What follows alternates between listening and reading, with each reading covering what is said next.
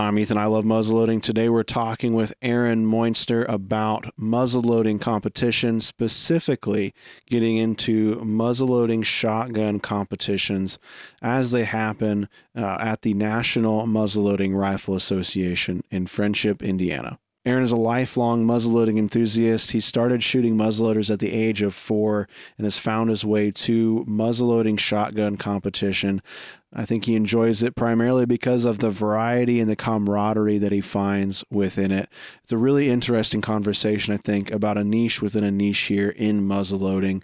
Um, I learned a lot through the discussion. I've been hanging around Aaron quite a bit here lately, trying to soak up some of the muzzleloading shotgun knowledge. So I hope you enjoy this episode. My name is Aaron Moystner. Um, I am an NMLRA member. I've been shooting muzzleloaders since I was four years old. Um, my grandpa really started building offhand rifles and uh, built all of his uh, all of his daughters won, all of his grandkids won, and then he noticed that I was really starting to uh, starting to take a fond liking to the black powder uh, lifestyle, and built me another one. And I've been shooting down at Friendship since I was ooh seven. I think I was shooting down there at Friendship when I was seven or eight. That's I've awesome. Been shooting, but I've been shooting black powder muzzleloaders since I was. I couldn't even hold the end of the barrel out. My dad held the end of the barrel, and he just said, "Align these sights the best you can and pull the trigger." And as soon as I got that smell in my system, I was ready to load it up again, man. You're just you're into it at that point. yeah, there, there wasn't no stopping me at that point. so your your family then you had, had some family involvement in it before you came along. Oh yeah. So um, we were part. My grandpa was part of the Pequanna Muzzleloaders Club, which Okay. was uh, which was out of Jay County, Indiana. Um, and first Saturday of the month, that all the time, every every month on that Saturday, we, he'd he'd pick me up, and we'd go shoot muzzleloaders. Um, the muzzleloaders were so tall, he had to he had to bring a stump with me so that way he could I could stand on that stump just to load the muzzleloader. Yep. That's so my amazing. grandpa, my grandpa built, I think it was a total of 36 offhand muzzleloaders. Um, and honestly, my, my mom, she comes down to friendship, um, and she still shoots the same muzzleloader that he built her. I think we did the math this year. It was like 40 years ago he built that muzzleloader, and she's still, she's still knocking the X's out of the targets. Man, that's incredible. I Yep. love hearing that you're holding on to that family history like that. That's so important. Yep, it's it's always uh it's something that people, you know, we're we're we can't control how our how our lives kind of go, Yeah. but we're just kind of we're we're keepers of the past. You know, we're just going to keep this well as long as we can, but then we pass it on to the next generation the best that we can. Yeah. Yeah, I think that's a, a sentiment I hear it echoed, uh, you know, through a lot of the folks I talk to and, and a lot of people I hang out with, you know, just in muzzleloading. That's something that always comes up is, uh, you know, what, regardless of your interests, you know, we're all kind of the, the, stu- the stewards of, of history in the past there, like you put it. Yep, yep, we got to keep it up keep it moving. Yep. So you, you kind of got started there in, in offhand, uh, you know, just kind of really core traditional muzzleloading competition, just shooting offhand like that. Uh, what's your current focus? Are you still shooting that offhand, or are you working into something different? So I I really got hot and heavy into the offhand guns, just like many of thousands of people that have shot muzzleloaders. They get into the offhand guns, they get into the tr- traditional style of shooting. Um, and there is absolutely nothing wrong with that. I still love to shoot my offhand gun. I still shoot some local competitions with it every now and then. Um, but I have really um, kind of converted myself um, to the shotguns. Hmm. So I shoot muzzleloading trap, um, muzzleloading shotgun trap, um, skeet, um, sporting clays, and then of course quail walk down at Friendship. Nice, nice. So, w- what draws you to the the competition side of things? Are you are you naturally competitive, or are you just always trying to improve on what you did the last time you were out? Um, I think it's definitely that you know you're only as good of a shooter as your competition is. Hmm. So if you if I can shoot my backyard and I'm doing pretty good by myself, I may think, well, I'm I'm the best there is out there. But then you start getting yourself around other people that are um, doing even better at even longer distances, harder birds, different loads, different shotguns. You know, it it makes you a better shooter and a better competitor, obviously. Mm-hmm. So I want to say that I'm a competitive person. I mean, everybody loves to win. I mean, right. But but a but a bad day of shooting is better than a good day anywhere else in my mind. So right. I I love I love the the camaraderie of shooting with other people, um, whether we're just competing to get whether we're competing together or really just hanging out on the range, burning some powder. Yeah, that's something I, I really enjoy about watching the shotgun matches at Friendship. I like to go down there in the evenings because there's not a whole lot going on, you know, shooting wise, but the shotgun ranges are lit, and so you can go down there and watch. And uh, it's always fun to to see as you guys walk back to the loading benches. You know, there's some some goofing, you know, back and forth. There's some razzing about how the rounds are going. Um, you know, it, it's very serious once you get out there, you know, and you get posted up waiting for the bird. But there is kind of that, you know, family of other shooters there that you're spending time with, I think is just really nice to see. Yeah, it we have an absolute blast. I'm I'm very um, biased on my feelings towards ranges. I've loved every range that I've shot on, but so far the shotgun line is just a family. Um, from everybody, every aspect, even the most competitive shooter out there, Mr. Matt McGraw, he is the nicest person out there, and you can talk to him or anybody at any point in the day. The the serious time is about four seconds to five seconds before they get set up on a station and and holler pull for that bird. But before after that, we all razz each other and have an absolute blast. And um, it really is a family down there on the on the trap line. Obviously, the obviously every shooter has a family in each one of their ranges, but but you really feel like you're one of you're one of us when you're down on the trap line. Even if you like you said, even if you're not a competitor, you're down there just watching the night matches like Calcutta and doubles and single barrel five stand. You just feel like a warm welcome. I I, I think going yeah, into it. Absolutely. So muzzle loading shotguns I have found are kind of a whole universe of themselves because there's so much depth. There's a lot of depth on just the traditional side. And then you look at what has happened in the 20th and now the 21st century when it comes to muzzleloading shotguns. There's just an incredible amount of depth there. Can you tell me a little bit about muzzleloading shotguns and a little bit about the variety that's out there? There, yeah, there's there's really something for everybody when it comes to the shotgun line. Um, we've got so many people. Um, I know that Jody Baxter, um, he shoots a, a, a, lot. I think a majority of his guns are underhammers, mm-hmm. underhammer shotguns. Um, Matt McGraw builds underhammer shotguns and competes with one. He um, then you can go from underhammers to I've seen several side slappers um, and that are either over or under they they can be single barrel. Um, I've seen several inline per se in the in the actual technical term of an inline. Um, I, I, personally shoot an over under Vic Beeson built inline, um, 12 gauge.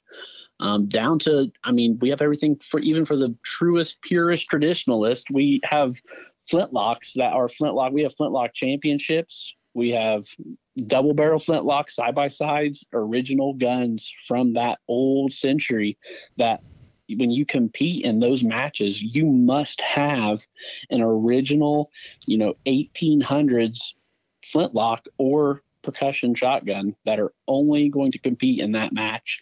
So there is a vast variety of everything that's shot down there. I think aside from the night matches, just because it's cool to see the black powder going off at night, um, the yeah. originals matches are some of my favorite as well because you see what many people would consider to be wall hangers or art pieces or museum pieces going through a brutal like 50 to 100 bird match and it's just amazing to see them going through that marathon you know you have yep. a you have a 200 year old gun that's shooting right alongside newly built race guns. It's just and incredible. Not, and not just shooting like against them. I mean, whooping them. Oh I yeah, mean, yeah. an amazing job. I mean, so um, I mean, it's a little more technical terms here, but no, I mean, let's get into it. Matt Matt McGraw shoots an eight bore original shotgun. Okay, so when he loads that eight bore, he's loading that to have the same speed as his modern shotgun. Even though it's 200 or 100 and some years old, he is still loading that gun the way that they would have loaded it back in the day to put food on the table. It's it's it's remarkable, and that's like I said, awesome. not, not just not just not just shooting it just to shoot it. I mean, he is shooting it to I mean, and winning, crushing. I mean, the 50 bird or there's an original champion, original gun championship match. That's I believe it's 50 birds. And if I recall correctly, I think he hit 50 for 50. If not, he might have dropped one bird, but I think he ran that match with his original gun. Man, that's just cool. It's when, when you said you had a, a Vic Beeson conversion, talk me through that a little bit. What did that shotgun start out as, and what did you do or what did you have done to turn it into a muzzle loading shotgun? Because that's something that I'm running into talking about some of the competitive side of muzzleloading shotguns is is immediately what people go to, which is very understandable, is a side by side double barrel shotgun, or or Yeah. a single barrel, you know, percussion shotgun, or a, fowling piece of some kind. But there's Yeah. a lot more variety once you get into this space. Yeah, which I never even touched on the Fowler side. That's that's that is a side of the shotguns that I I've never played with and I've never um, really had a burning desire to play with. But we have many Fowlers down there that shoot on the on the trap range. Um, but when it comes to like, it's not really a conversion per se. I mean, it is a it is an actually made to be a a, a, a muzzleloading shotgun. So what he did is mine mine per se exactly is a Remington 870 barrel. Okay. It's um that he has put a breech plug in and he made a stock to go on that and converted the whole I guess it would be converted sort of in the action side.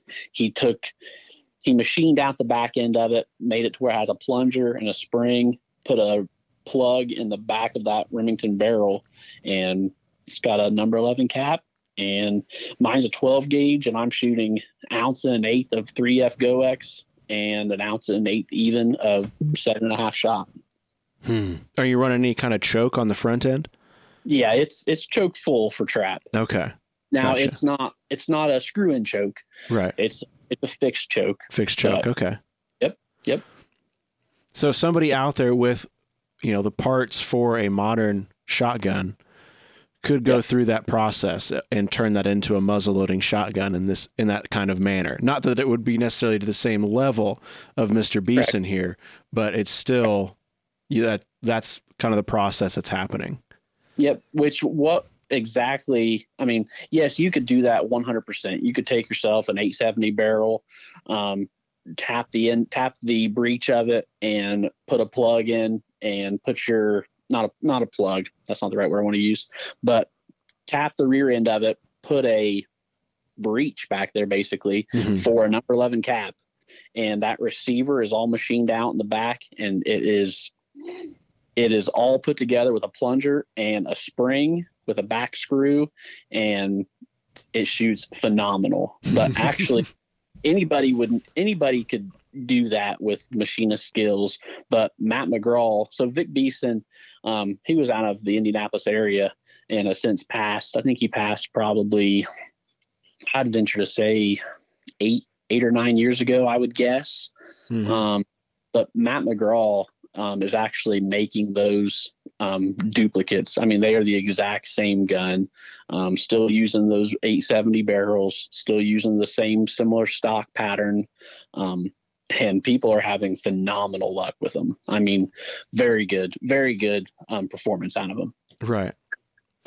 To to circle back a little bit here, you know, for somebody that might not be familiar with the shotgun competitions, especially at the NMLRA, when you're talking about shooting trap with these muzzleloading shotguns, you're that's just your typical trap like you would shoot with a modern shotgun, right? Yeah. I mean, it's Yeah. just the same thing. Yep. So we have at Friendship, we have um, 10 yard, 16, 20 yard. And then with our lovely brand new um, field that we have down there, the trap range that we have, Absolutely. we are, I think we are going to be putting a 27 yard match in for muzzleloaders that we're going to be shooting muzzleloading shotguns at 27 yards. Um, all of our matches are um, 15 birds to 20 birds. There are some specialty matches, like we have the um, um, Jeff Heimlich match. It's the Jeff Heimlich Memorial. Um, it's a it's a 20 bird match. You shoot 10 birds at 16 yards. If you shoot 17, if you hit seven or more of those birds, you move back to 20 yards and shoot the remaining 10 birds on that match at 20 yards. So if you shoot six or less, then you stay at 16 yards. Ah, okay. So that's uh, that's kind of a specialty match that we have down there. But yeah, we shoot 10 yards, 16, and 20 yards. People are often baffled that are not in uh, that don't go to friendship or don't shoot muzzleloading shotguns. They say you shoot you shoot trap with a muzzleloader. Like how long does that take? Like well, I mean, yeah, it's not your it's just not a quick five minute match, you know. Yeah. But you you load up your gun, you put your powder, your over powder wad, your cushion wad, your shot, your overshot wad. You walk out there to the station that you're on respectfully, and you call for the bird. You shoot the bird, you come back, you load it up again, and you do it 14 or 19 more times. right. It, and So- it's it, it sounds you know it sounds like it might be slow, but the efficiency of everybody there is is really incredible. Both the the range officers and the the guys throwing the birds and and how that works, as well as the shooters. I mean, it's just constant motion, which I think for me is part of the fun of watching it. Is it's just everybody's just going all the time. Um, It's to me like coming from the competition side for muzzleloading. There's a lot of that head game when you go back to the bench to load, but it's it's one thing when you're on like the pistol line or the bench line or the offhand line. It's a totally other one when you're walking by everybody that you're competing with or against. Go Yeah. to back to your loading bench and you have a that extended loading process. I mean, it's just incredible. Yeah. we uh we kind of call that the the squirrels start talking in your head. You Yeah. know? okay. You, you start you start getting up there and you're thinking, man, I've I've hit I've hit 14 out of 14, or I've hit 13. You know, I've hit 14 out of 15 of this match. I got one more shot left. Well, if I hit this shot, well, I just ran this 15 bird match. That's that's great. Then all of a sudden you start thinking and thinking and Yep. thinking. So yeah, the squirrels start talking to you a little faster when you're down there, and you know you're not just not saying that the pistol line or the rifle line it's it's easy, No, no. but but but you're not walking 20 feet after every shot to say okay i hit that bird. That was perfect. Okay now i need to load this up. And don't forget your powder and don't forget your shot and then walk out there and then okay well what station did i just shoot? Well what station was, am i on now? Okay okay now i'm ready. Okay now it's yell pull. Okay now now make sure you follow through and make sure you get this. You know it's there's a lot that goes into it. Yeah. But speaking of like speed, I mean, we our championship in the fall is a hundred birds, a hundred birds with a muzzleloader at 16 yards, and uh, a really good buddy of mine, Brandon Smith. I think we start that that championship match at 8 a.m. And if I remember right, he'll probably tell me that I was totally wrong. But if I remember right, he shot a hundred birds starting at 8 a.m and it took him till I think 12:30 to finish 100 birds. Man, that's a marathon. I don't care what you're shooting. If you're shooting that long, wow. Yep. Guys can shoot guys can shoot doubles in that match. You can shoot a double barrel. So obviously that cuts your walking time down by by half because you can go out there shoot two shots instead of one.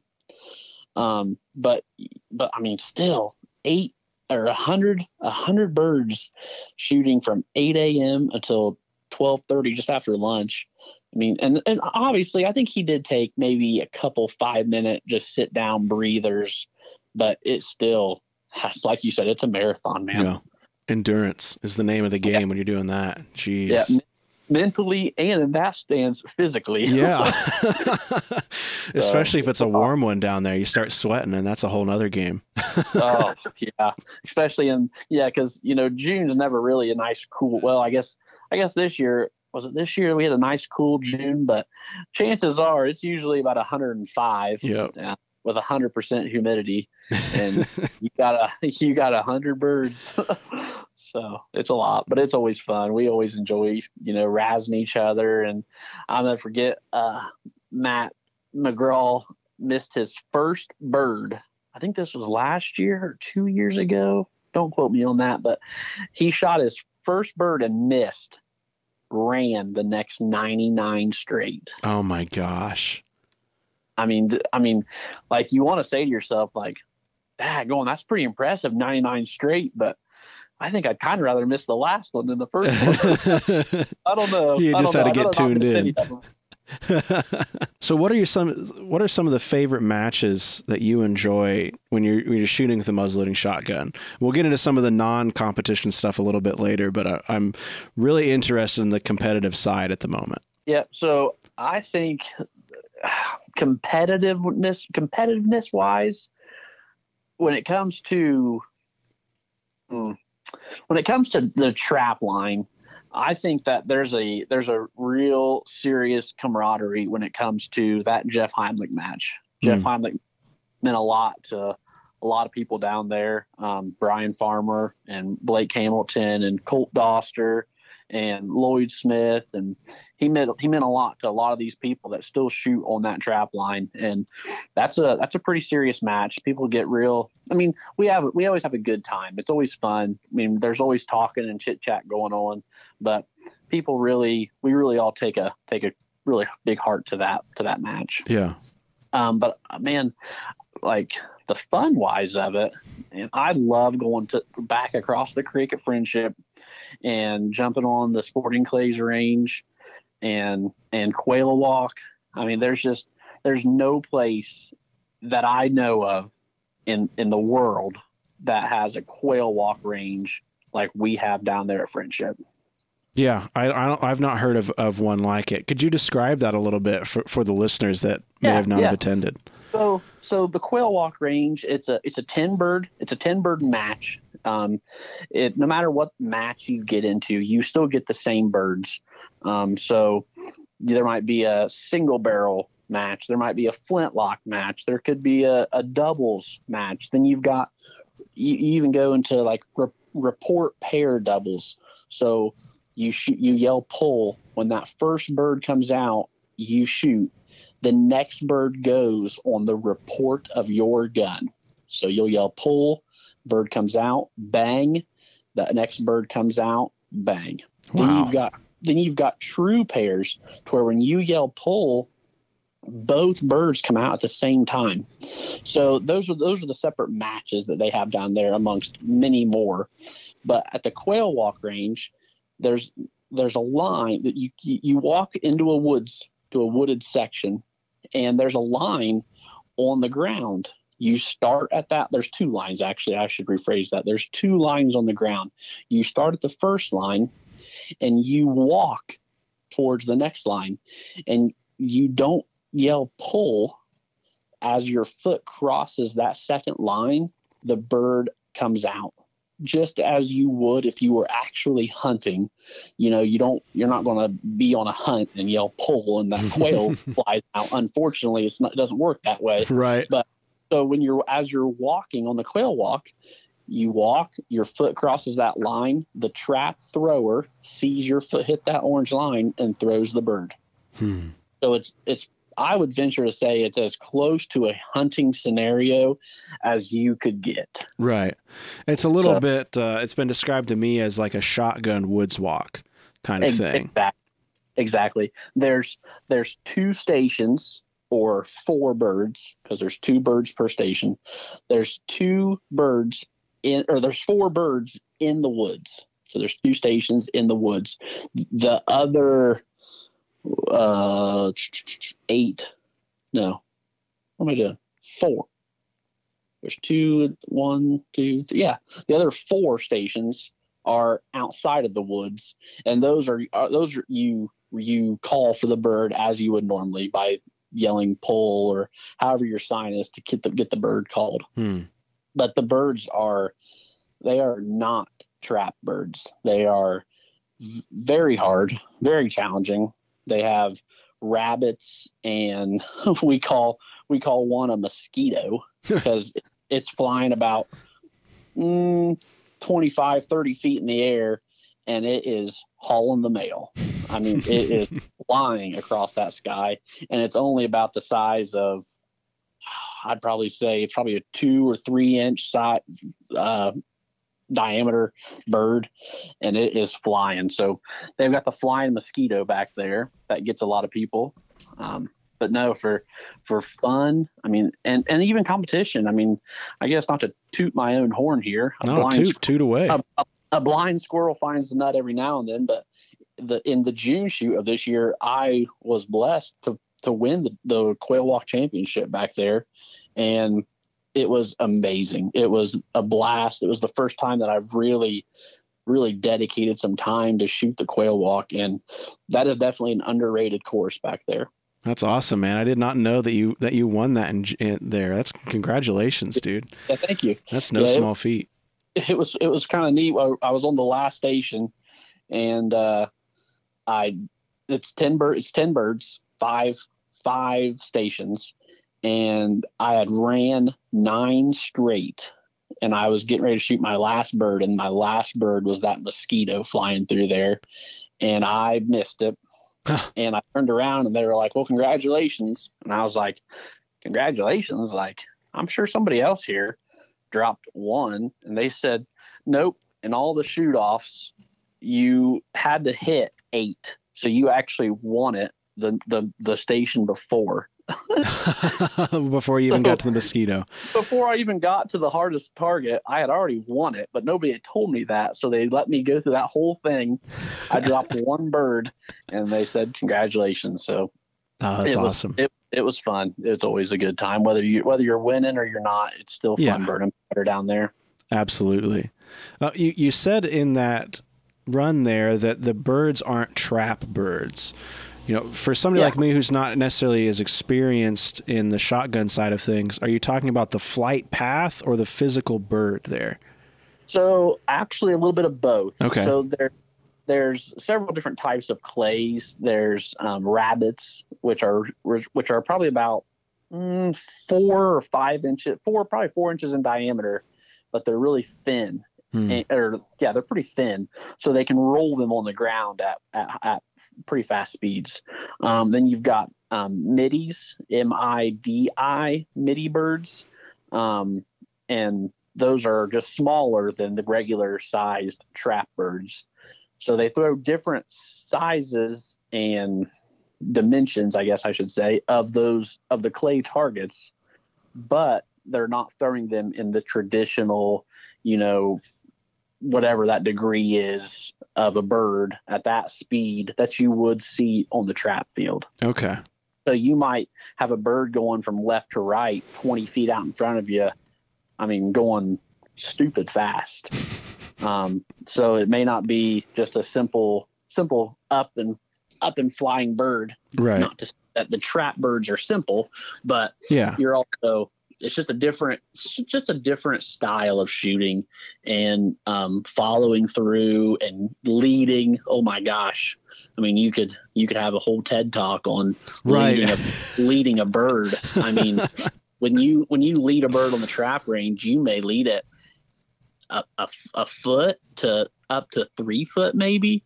When i'm when i'm back there on the quail walk or on sporting clays obviously on skeet range i might lead a bird eight foot i mean Jeez. just I mean, it's just it's just crazy, and that takes a lot takes a lot for some people that don't normally shoot those matches, whether it's with a shot muzzleloading shotgun or a modern shotgun, to go from trap to go shoot sporting clays. I mean, it's it's a big it's a big difference. I mean, they say that you're not supposed to quote unquote aim a shotgun. You know, you you point a shotgun, but I don't care what you say. I still, per se, aim my bead where I'd want that shot to go. And like I said, I might lead a bird seven to nine feet. I mean, it's really, it's, it's yeah, it's it's different. And then not only, not only lead that bird, you know, you need to get your get your peripheral vision, your soft focus, kind of on that bird. Lead the bird pull, bang, your gun goes off, and then continue to follow through and lead that bird. I mean, it's there's a lot that goes to shotgun clay sports, not just involving the muzzleloading side, mm-hmm. just in general. So, on top of you know, I would I don't think my gun shoots the 1200 feet per second that the standard modern 12 gauge shell shoots, but I mean it's it's a lot yeah. a lot that people people don't. I mean, everybody has their their game that they want to play. I mean, there's a lot to shooting 500 yards on the long range line, also. Oh yeah, absolutely. But, I mean, there's there's a lot to every sport, but there's it, it's it definitely takes a a learning curve. I mean, so if I shoot trap for one day on Monday of the of the week long June or spring or June or September shoot, if I shoot trap on Monday and I'm shooting really good, and then I go back and I shoot sporting clays on Tuesday, my first match of sporting clays is not even going to be worth putting in the scoreboard scorebook because I am so used to shooting trap. Right. That it's it's a different ball game. Right. Even though it's it's the same it's the same muzzleloader, kind yeah. of the same targets. You know, they are yeah. they are clays, but yeah. it's that much of a of a change that you have to get reoriented when you go to that next game. Yeah, yeah. Huh.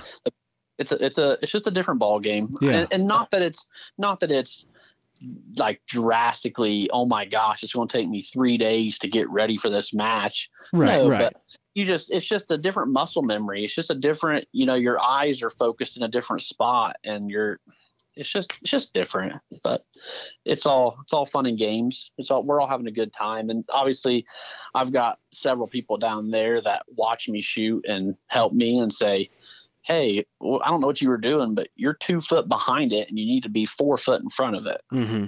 Know? So you kind of get some coaches from the peanut gallery there. yeah, Every, everybody helps everybody, and a lot of people are very grateful for that. Yeah, so when when shooting these matches, and we can kind of go back to trap here a little bit because I think it, it might be the the kind of uh, shooting that more people are familiar with here. Do you notice uh, it being more difficult to follow up maybe on a second bird because of that black powder smoke? Um,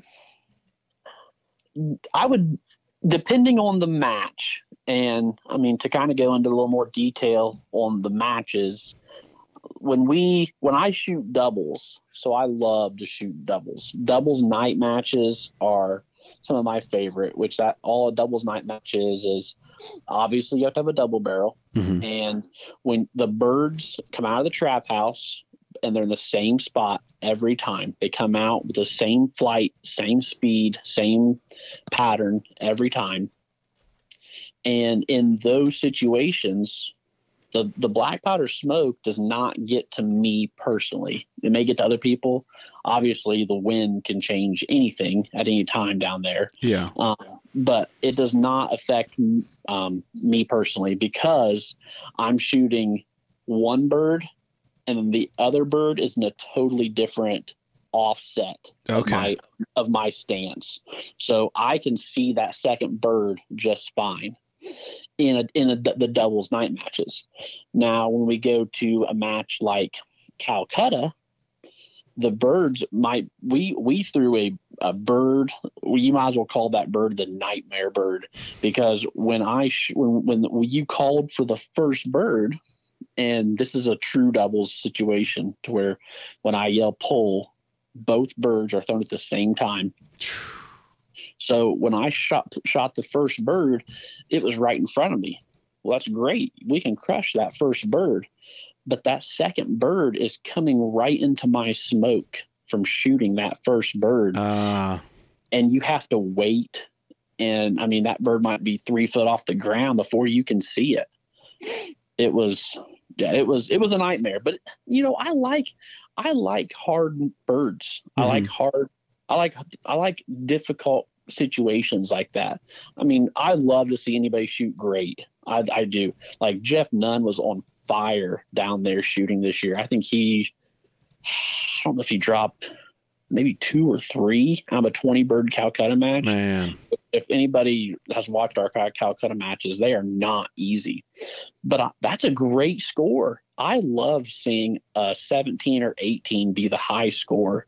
You know, I don't want just an easy, oh, well, we're going to have five shoot offs because we had five people hit all the birds. Right. I want I want to see the tough birds. I want to see the ones that are screaming 40 mile an hour coming right at me. And then you got another one that's coming off to the side from a left to right angle. You know, I, those are the birds that make you a better shooter. Yeah. You know, shooting, shooting easy birds all day is not going to build your skill. Like I see you always have these guys, which there's nothing wrong with that. I'm not if you're outside shooting, having fun, teaching, and being safe, God bless you. I love it. But you see guys that are out in your their backyard, and the trap is two foot in front of them, and they got a 12 gauge, and they're they're shooting birds, and they're hitting every single one. Well, that's great. I mean, you're going to hit every single one. That's phenomenal. But step back, step back 30 feet, mm-hmm. and see if you can keep on doing that.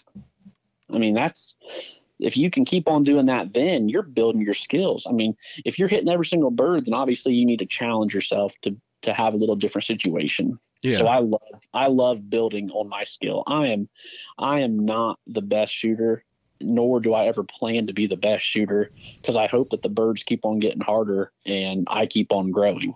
Yeah. So, yep. on that note, is there much of a crossover in the skills uh, from shooting a muzzleloading shotgun to modern shotguns? Because I know you and other folks out there shoot, you know, just a modern trap match now and then. Yeah. Yeah. So I don't I don't think that the skill is any different. You still have to you still have to have your your stance, your follow through, your lead.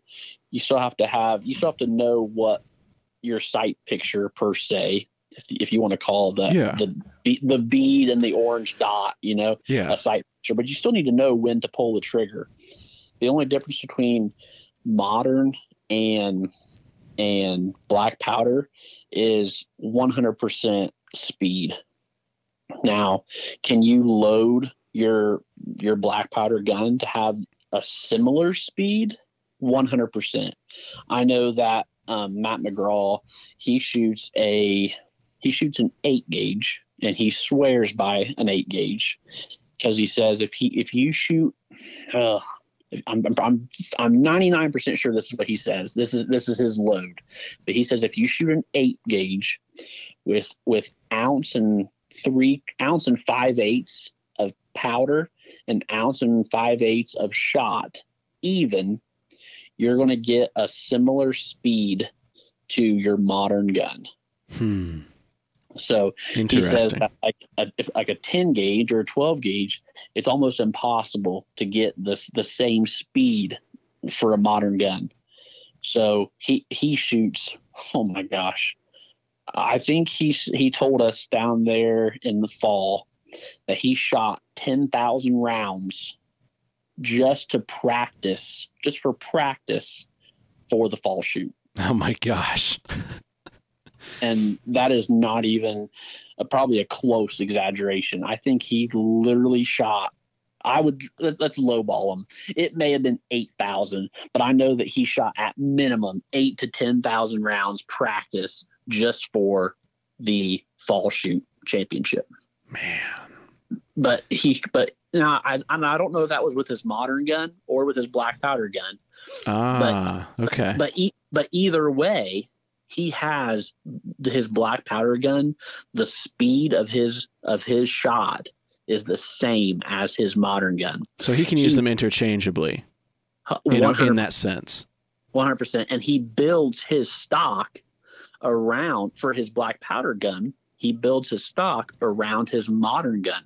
So the weight, the feel, the swing, all of that is the exact same as his modern gun. so I love that. Uh, yeah, I mean, there's a lot, just like on every range, there's a lot of science Oh, yeah. and math that goes into making the best black powder shotgun, just like it does with, you know, slug gun and and the long range line and pistols. I mean, everybody makes it as no nonsense as possible, and it it, it does not stop at the trap range. Yeah, absolutely. So, do you figure that that Matt is looking at it as he needs the diameter of that eight gauge or that Yep. or that eight bore you're talking about to be able to get enough in there? Yep. Okay. I mean, you can if I'm following that correctly. Yeah, yeah, you can shoot ounce and five eighths or ounce and three quarters. I I I would say reasonably safe because obviously safety is key for everything. Absolutely. Out of out of a 12 gauge. Now you're going to know it went off. I mean, you're gonna have some ridiculous recoil, but that's where the eight bore comes in. Okay. When you shoot eight gauge bore, however you want to however you want to call it, but Mhm. um, that eight gauge, he can load that thing up with. Man, I I know that during his during the shoot offs when he, we were shooting back there at like 27 yards, I think he was putting like two and a quarter ounces even in that. Man. I mean, you knew the gun went off, Yeah. and he's not chipping birds; he is disintegrating birds at 27 yards. I mean, there is there's no question of did, well, did he did he did he nick that right? There? Nope. the nope, bird is just gone. It's gone. So, I mean, you you you, you try to knock them, but when the birds are breaking, you kind of just got to say, "Yep, I guess that works, Matt." so, That's fascinating. I love that kind of scientific or, you know, home shop science, however you want to look at that aspect Yeah. of muzzleloading competition, because you're really getting down into this is what I have to work with. Everything has to go in from the muzzle. This is the ignition source that I have. And what can I do to optimize this 150, 200 year old loading system? because nothing Yeah. has changed. Yeah. They're still shooting the same stuff. I mean, go. I'm shooting GoEx 3F. I'm shooting um, Mike Eaters with Flintlocks LLC. I'm shooting his wads. I'm shooting. I'm shooting homemade shot. I mean, my shot does not look perfectly spherical. I mean, it, I would. My shot probably wouldn't be able to run through a um, mech um, reloader for shotgun shells because it's not that perfectly round. But I'm shooting it in a muzzle loader. You know, there's no, we don't have any shot cups. We don't have, I mean, we're just putting this lead right against the bore and we're pulling and praying that, that God's with us to break the birds. Pulling know? and praying. I love that. Yeah. it's just it's it is what it is but we're just down there just to try to break as many birds as possible and have a good time doing it This podcast is brought to you by Thor Bullets. I've talked about Thor Bullets for over a year now, and uh, and I'd like to thank them again for their sponsorship. I have since, in this amount of time, went out and tested these bullets on my range. I have not gone hunting with them, but in my penetration testing and my accuracy testing with my CVA Accura LRV2, I have to say that the Thor Hammer bullets sized to my bore for that Accura do a phenomenal job. I have sub one inch groups at 100 yards if I do what I'm doing uh, right with the rifle. Uh, really can't speak highly enough of these bullets. I, I think you should try them, not just because they're supporting the show, but because they are performing really well in the tests that I am doing. Check out Thor Bullets. This podcast is brought to you by Muzzleloader Magazine, the publication for traditional black powder shooters. Since 1974, Muzzleloader has been the leading magazine devoted to traditional black powder hunting and shooting. Each issue is jam packed with articles on hunting, shooting, gunsmithing, do it yourself projects, living history, American history, book and product reviews, and much, much more. Muzzleloader Magazine is the best traditional muzzleloading magazine, bar none. I'd like to thank Jason at Muzzleloader Magazine for his continued support of I Love Muzzleloading and the I Love Muzzleloading podcast. I don't care what you're into. If you're interested in muzzleloading, this is the kind of magazine I think you need to check out. Thank you, Muzzleloader Magazine, for your support.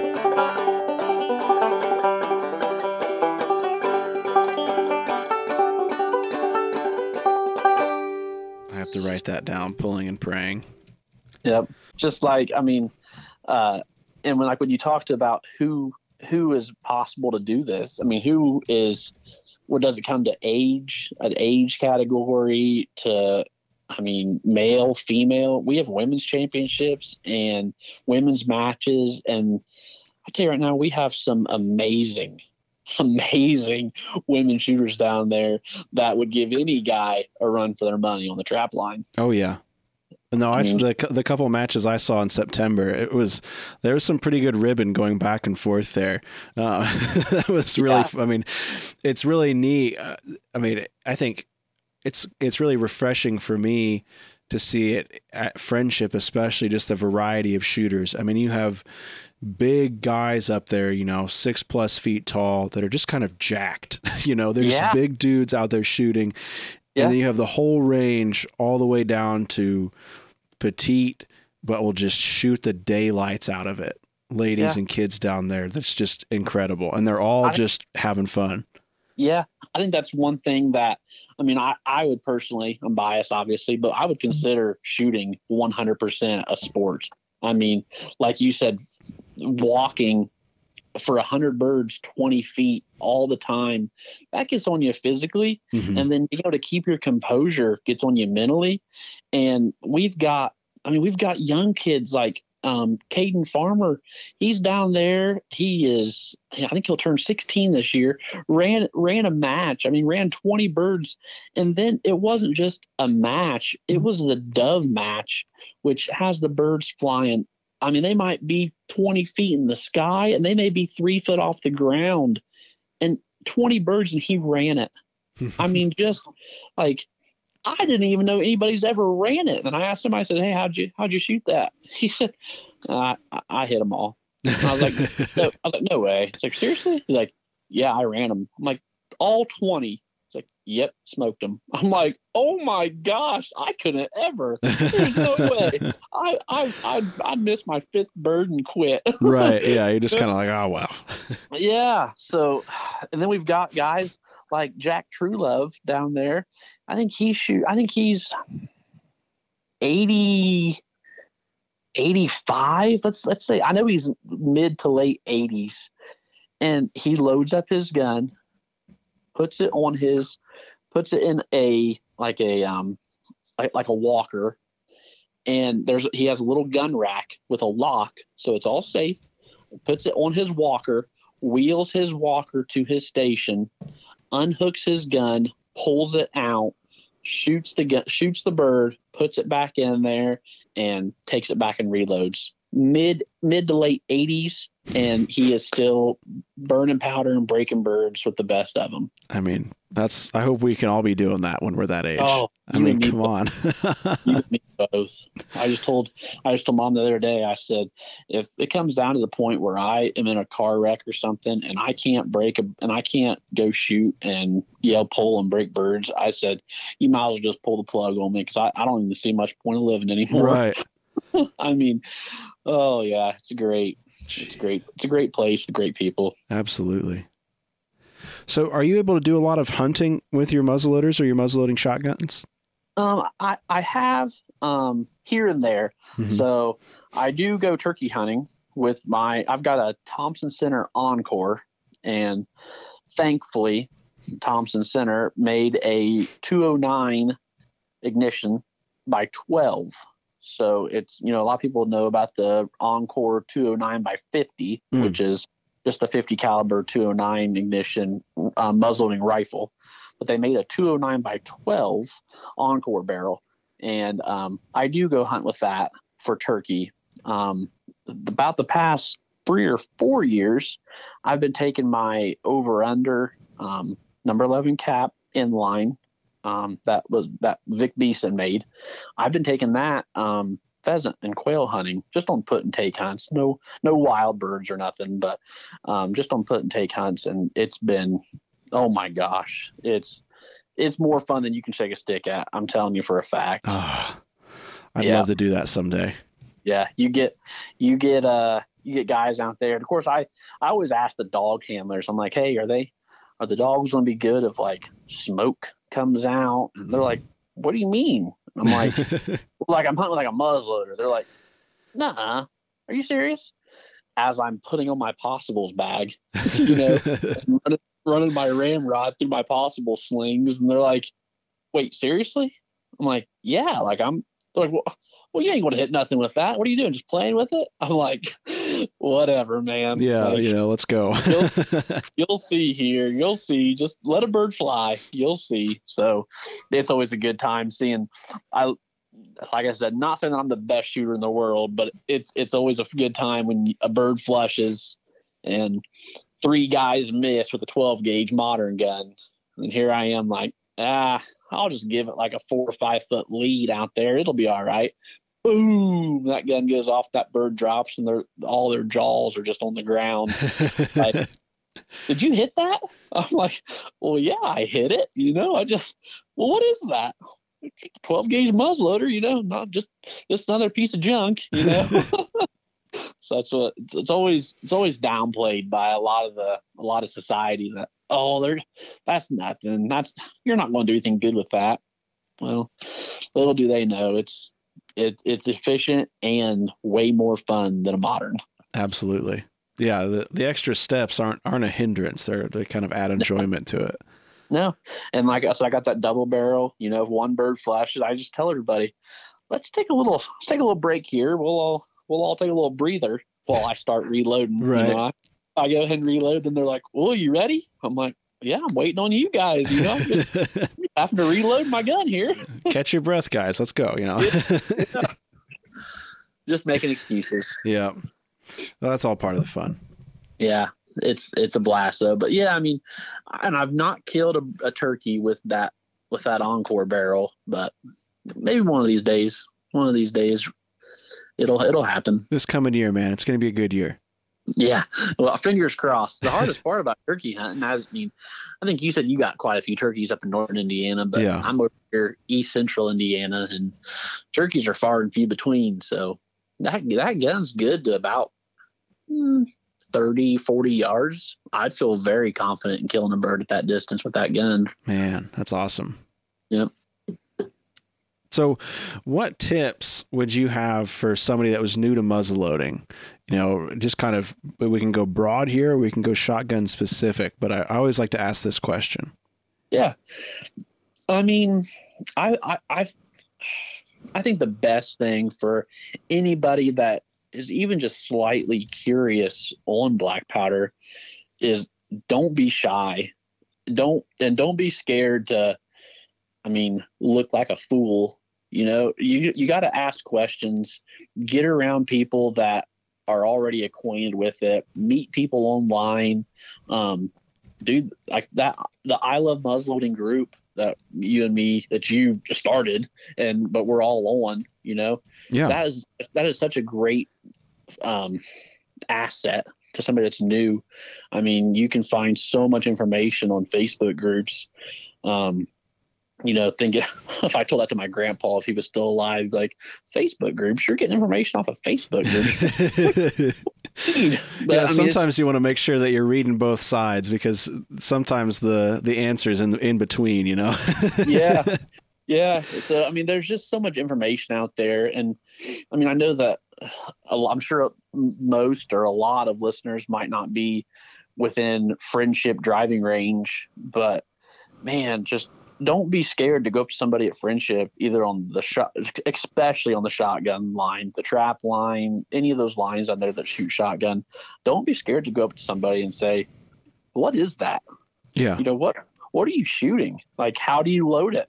And chances are, I'd venture to say, ninety nine point nine percent of anybody down there on the trap line would say, "Do you want to shoot it?" Like you we'll load up some and you can shoot it. I mean it's i, I think that it's very intimidating for new shooters because there's so much there's so much to it. Yeah. I mean there's so many not just to shooting it but to loading it. The the the items you need to load it. I mean one finding it but also making sure that you have the right stuff. I mean black powder has so many different brands Mm-hmm. And then they're looking at 1F, 2F, 3F, 4. Okay, well, now what do I need? Then you're looking at, okay, number 10 caps, number 11 caps. Do I need, do I need musket caps? What do I, there's so much stuff to it and it's really intimidating for people.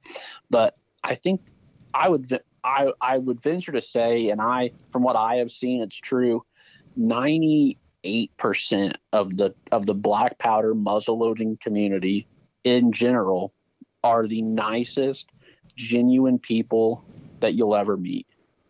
I mean, yeah, you can I couldn't agree to, more. You can reach out to anybody, and if they say, and if you say, "What are you shooting?" or "Hey, I'm looking for a muzzleloading shotgun," or "I'm looking for a muzzleloader in general," where where do I go about getting one? You know, we can we all know some some place somewhere somebody that has one for sale or that that you can buy one. I mean, you can go buy a, a brand new Pedersoli side by side shotgun. Are they the, the greatest things to ever come off of the face of the earth in the shotgun world? Probably not. Is there worse? Yes. Is there better? Of course. But for a great starting gun that's sub the thousand dollar mark, it's it's great. It yeah. gets you. That's what I started on. I started 100%. I got into muzzleloading shotgun. I won the U shoot in 2000 and 2010. 2010, I won the U shoot. First place prize was a Pedersoli side by side 12 gauge shotgun with screw in chokes. And at the time, at the time, I was a offhand shooter. I was like, what the heck am I going to do with this? Like, I got it home, wiped it down with oil, put it in the gun safe, and I was like, I'm not, I'm not a shotgun shooter. Well, then a couple buddies that I knew down there, they were like, Hey, why don't why don't you come shoot the Calcutta with us, which is that Wednesday night specialty match? And I was like, all right, I'll go down there. I'll just play with you guys on Wednesday night, you know. Never looked back. Right. Literally was is the most fun I've ever had and I pick up my offhand gun maybe once every other year, once maybe once a year I might, and I'm I'm a shotgun shooter now. Hmm. So there's there's a lot of starting out shotguns that will get you where you want to go, that you can buy, keep, use it, and if you're like, you know, I want to upgrade, they're they're super easy to pass on to sell to somebody else, or just keep them, make them a field gun. Yeah, a gun that you know you want to upgrade your competition gun, but you still want a gun that you don't mind if you if you have to set it down in a in a bean field or something like that. Take your Pedersoli. I mean, it's they're they're great guns that are less than I think I want to say they're like eight eight hundred dollars, which isn't cheap. But for any gun nowadays, there's not a cheap brand new gun. Yeah. Yeah, that's just kind of where you're at with materials and inflation. Yeah. Um, you're just that's kind of the price range that you're at, you know. And yeah, it's it's a bummer, but you just have to save for a couple more months or another year or something. Is how I look at it. That's what I do. Yeah. yeah. So I mean, we're all kind of affected by by the the world right now. So yeah, we all just kind of have to have to deal with it. I mean, I, I, I hate it. I mean, I don't. Nobody likes it. No. What else? what else are you gonna do? You know. So I, I think that's a great, that's a great way to get started. I mean, just a great starting gun. Um, talk to Mike Eater at Flintlocks. Um, he has all the wads and shot that you can need, and burn GoEx if you're going to burn powder. Just my just my two cents. Making your plug there. Yeah, we're gonna try to get you a sponsorship. yeah. No, but there's a bunch of guys, and like when it comes to powder, I mean, if anybody's getting wants to get technical, I mean Matt McGraw, he shoots Swiss in his I think it's Swiss. I'm pretty sure he shoots Swiss in his shotgun. I mean, he is that serious. He wants Swiss is so precise and so quality controlled, I should say. Yeah. That I mean, it's that's what he shoots. But we've got, I mean, I think a majority of the guys on there are shooting GoEx. We've got several shooters, probably 10, 15 guys I know shoot Olde Eynsford. I mean, and the guys are shooting 2F and 3F. I mean, that's, I shoot 3F GoEx, but there's plenty of guys that are shooting 2F also. Hmm. Do you do you personally notice much difference between the granulations? Um, granulations, I yes, I think 3F is is quite a bit. I would I don't know if I'd say quite a bit, but it's it's hotter. Yeah. I can shoot an ounce and an eighth of 3F to an ounce and an eighth of 2F straight, and yeah, I'm sure it's. I think I think I feel a little more velocity in the 3F now. Is it in my head? Probably 80% of it's in my head, you know. Uh-huh. But but but uh, do I feel that the 3F is hotter and I'm getting more speed and I'm breaking the verge because I'm shooting 3F? Probably, but if that's just breaking birds, I'll keep on shooting my 3F. You know? You're right. Yeah. If it's if it works, don't don't mess with it. yeah. So yeah. Um, but yeah, I just I don't know. There's a lot of there's a lot of guys that do a lot of different things that it works. You know, I could if it's kind of like monkey see, monkey do. You know, you, Yeah. you look at you look at Matt McGraw and he's and he went 99 for 100 shooting Swiss. Well, do you go out there and say, I'm gonna start shooting Swiss? Right. No, you shoot what's what works for your gun, and you shoot what you shoot best that you can financially afford and make the best of it. And as long as you're having fun and hitting some birds, you can't ask for much more than that. I couldn't agree more on that. Find what works and let her rip. Yep. Yep. Don't don't don't church it up, dirt. You know.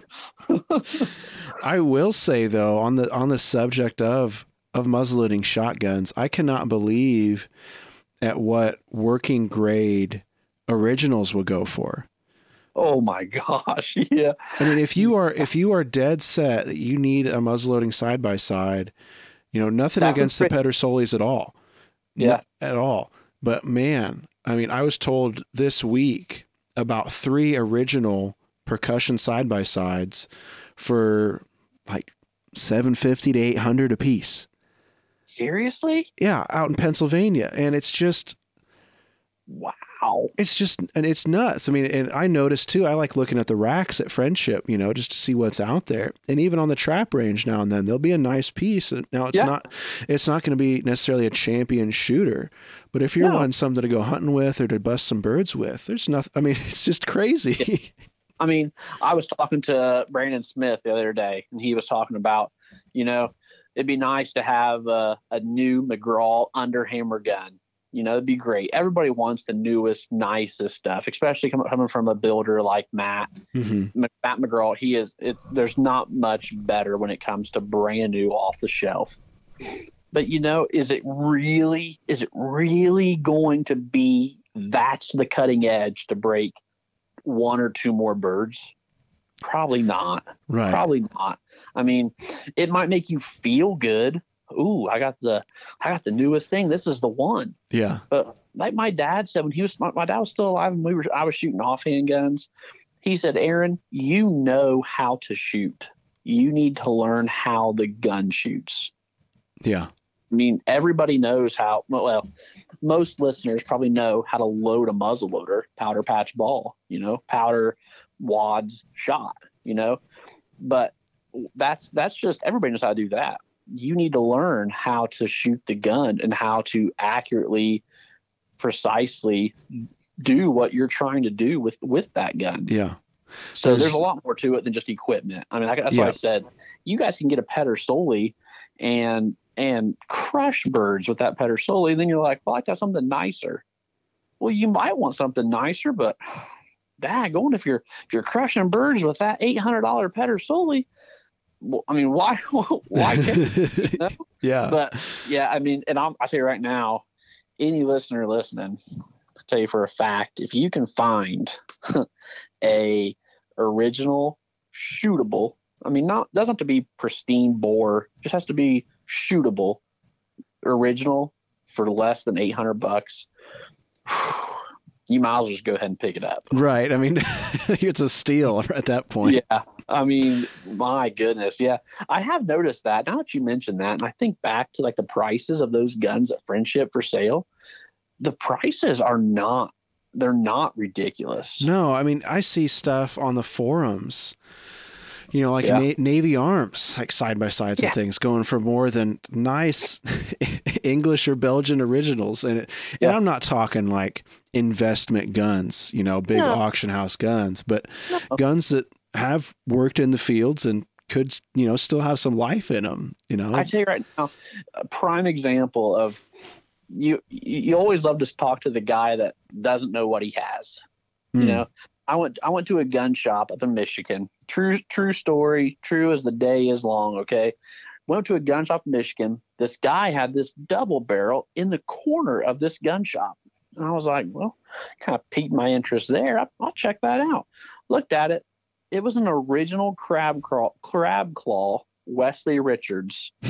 well, or it was a ten bore, ten bore hammer hammer gun crab claw.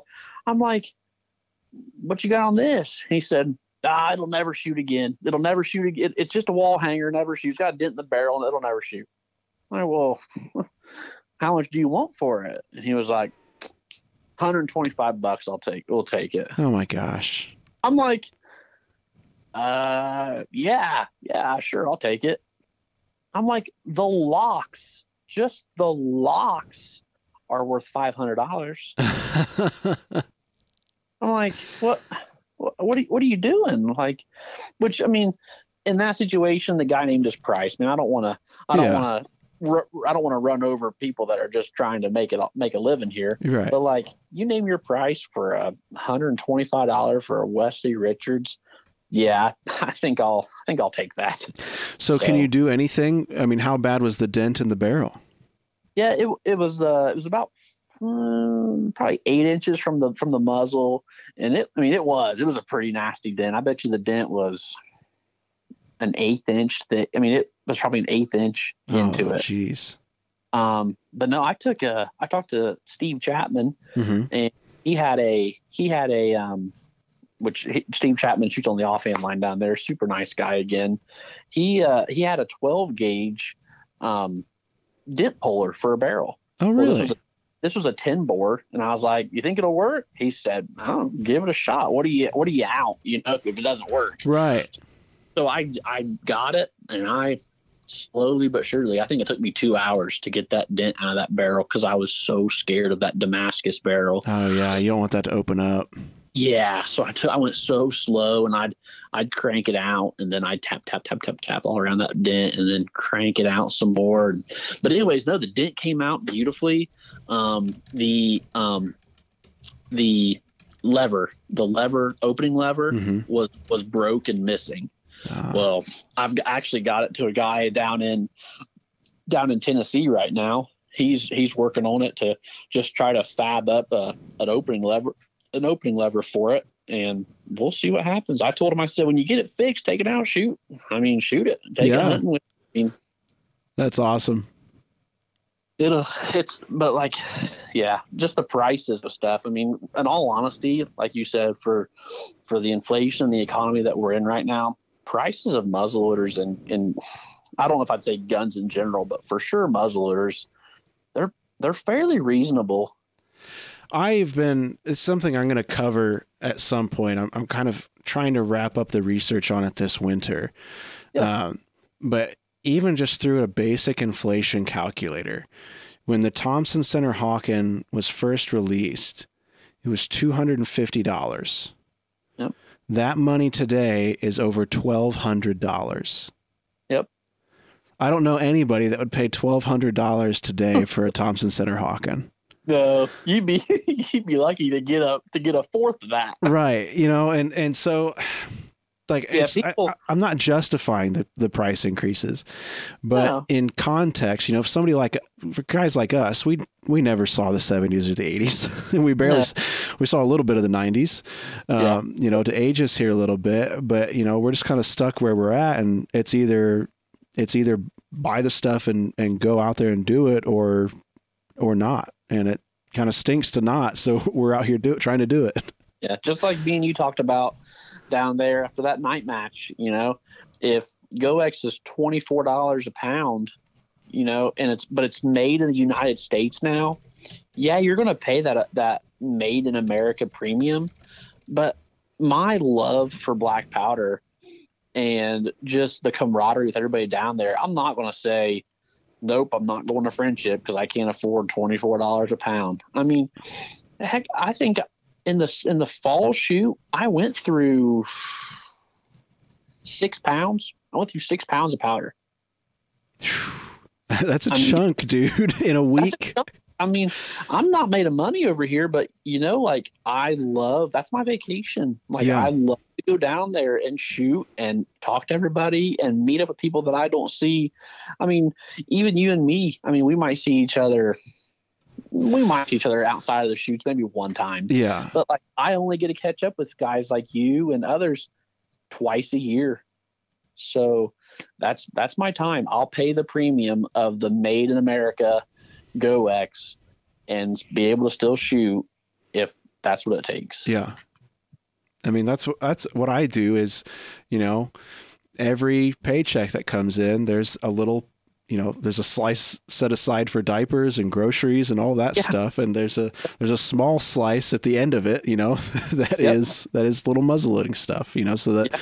when i go to like friendship you know i can go and, and pay to shoot a few matches and, and grab some powder and get some supplies and because and, and and we all do that you know that's just that's what we do and that's what what any hobby does yep. um, you know it's just how it goes I mean, bills bills still happen whether you have hobbies or not. Right. I mean, you still, like you said, you got diapers and bills and gas and food, and you and you and the wife still want to go out and do stuff and go catch a movie or something. Like it's not going to stop you from doing those things. You yeah. just have to be conscious that, hey, June's coming up and I want to do this. Well, then you you just learn how to budget. Yeah, yeah, I mean, it's just like everything else. It's just it's just budgeting on that, you know, and, and how much you want to do it dictates yep. how much that budget's going to be. Yep. Yeah. But that's that's the price you pay to go shoot in the greatest place on earth. That's right, man. There's nothing else like it. I mean, it's just yep. I think I'm just now like this week coming off of the high from I, from being yeah. down there and shooting, you know, and having fun and seeing everybody. Hundred percent. I bet you, I I got the guns clean and everything put away I looked around my house and I was like, well, this is this is kind of sad. Like, I gotta wait till June of next year to go down there to spend a week. I mean, we still have some weekend shoots. I think we still have the turkey shoot, and I'm actually heading down there this weekend um, for the Boy Scout shoot to volunteer to. Oh, fantastic! Yep, to help with the Boy Scouts. So they're, they're I don't I don't know how many kids they're gonna put through, but I think they said like 150, 200 kids were gonna shoot through the trap range. Man, that's awesome yeah, it's going to be a good time. Like I said, passing passing it on to the next guys. Yeah, absolutely. Yep. Well, great, man. I really appreciate you coming on and chat with me this evening. I don't want to take up too much of your time, but you know, is there anything else that you'd like to cover that we may have missed?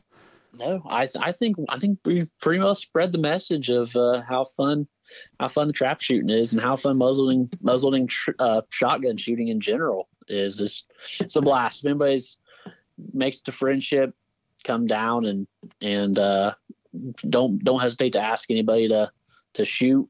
Um, we'll we'll get you guys hooked up. Mention mention Ethan in this in this little podcast, and, and we'll, get guys, we'll get you guys taken care of, no problem. Oh, I have I have one question for you. Yes, sir. If I was wanting to come down with my double barrel in June and not look like a total fool, how should yeah. I practice? What should I do to practice? Um, so you, you got 12 gauge? Yeah. Yep. So, um, I would pretty much every 12 gauge. Um, I just suggest ounce and an eighth of, of powder, whatever powder you prefer. And then, um, your over, sh- over powder card. I personally, I take my cushion wads and I, I cut them in half because if you if I load a full cushion wad, a lot of times that'll blow a hole in my mm-hmm. pattern. That's what I was finding. Yep. So I take a half a cushion, and then I load an ounce and an eighth of of whatever your desired shot, seven and a half, sixes, which, whatever you have, and then your overshot. And to practice your trap, I mean, I would either take a. Do you have like a like a hand like not a hand third, but yeah, yeah, like like, like the foot thrower. Okay. The, the, the manual spring, and then you pull a string or you, your foot pedal, and it and it throws the bird. Okay. I'd get that like if you get that like 15 foot in front of you, throwing straightaways, and you're hitting those pretty good, man, that's that's all you need. Okay, I'll keep that in mind here and see if I can get any yeah. of that done. yeah. yeah, I mean that's that's the best way that I can do. And now, if you if you get lucky, I don't know what gun ranges you have around you. Um, a lot of ranges have loading benches, or at least a loading. I don't know about loading benches like we are known to have loading benches, but mm-hmm. at least like a bench behind their trap line. And if you ask them and you say, "Hey, I'm shooting muzzleloading trap. Is it okay if I just go out here and get ten birds?" A lot of them will let you. I know that if you go to Indiana Gun Club and tell them that you're going to shoot muzzleloading trap, they'll that's no problem for them. Awesome. Yep. So that's some place that people can go and practice, and it's a great facility. I mean, not a little plug for Indiana Gun Club, but it really is a great facility. Well, that's good to know. I'm always hunting little places to go. You know, a little day trip here and there. Yeah, if anybody has any questions that they wanna they wanna direct to me ex- exactly, you can find me on that I love muzzleloading um, page on, on Facebook. I'm on several other social medias, but honestly, to reach out to me, that'd probably be the best one. So if you have any questions to me, if I don't know the answer, I will for sure find somebody that does know the answer. So we'll get t- we'll get anybody taken care of with any questions they have.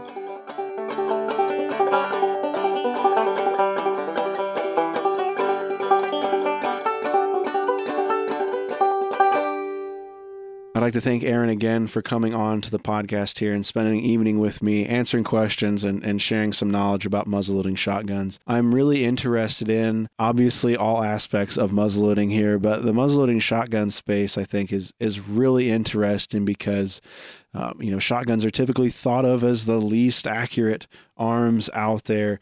Um, and then when you throw in muzzle loading along with that, like Aaron said there, there's just kind of this general thought that these aren't usable, they aren't functional. You know, we've we've moved on from them, but it's really something to see uh, Aaron and the other muzzleloading shotgun shooters, really the, the champions uh, of a lot of the contemporary competition here, going at it and busting clays.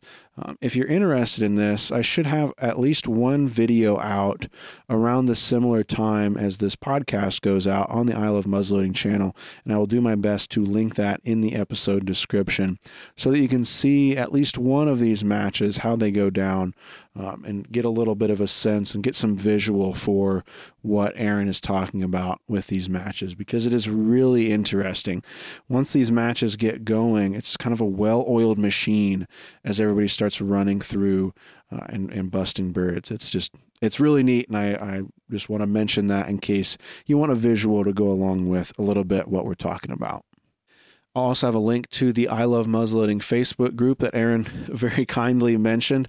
It's kind of our group hangout spot on Facebook kind of makes uh, or takes up the place really of an I Love Muzzleloading forum where we can talk a little bit about muzzleloading, answer questions, and and share a little bit, uh, you know, from everybody uh, what we're all doing in muzzleloading and and share research and knowledge and tips and tricks and things. Um, so if you're interested in or you have some questions about what we've been talking about, feel free to start up a thread in that Facebook group. Uh, if you're not on Facebook, which I totally understand and, and massively respect. um, you can reach out to me via email, and I'll do my best to put you in contact uh, with Aaron here on, uh, or have him. I'll pass along questions and then get them back to you, get the answers back to you, so we can uh, share a little bit more of this knowledge because it's a it's a lot to go through, even in the the hour or so that we spent here this evening there's a lot to digest, and I'm sure it's it's generated some questions. So please ask them. Uh, it gets my head going a little bit on on answering some of this stuff and, and trying to answer or find answers really.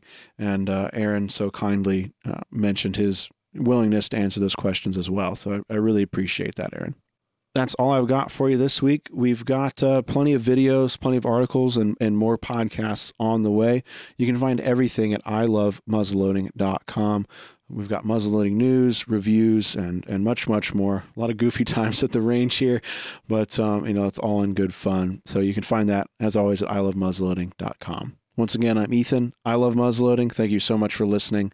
We'll catch you next time.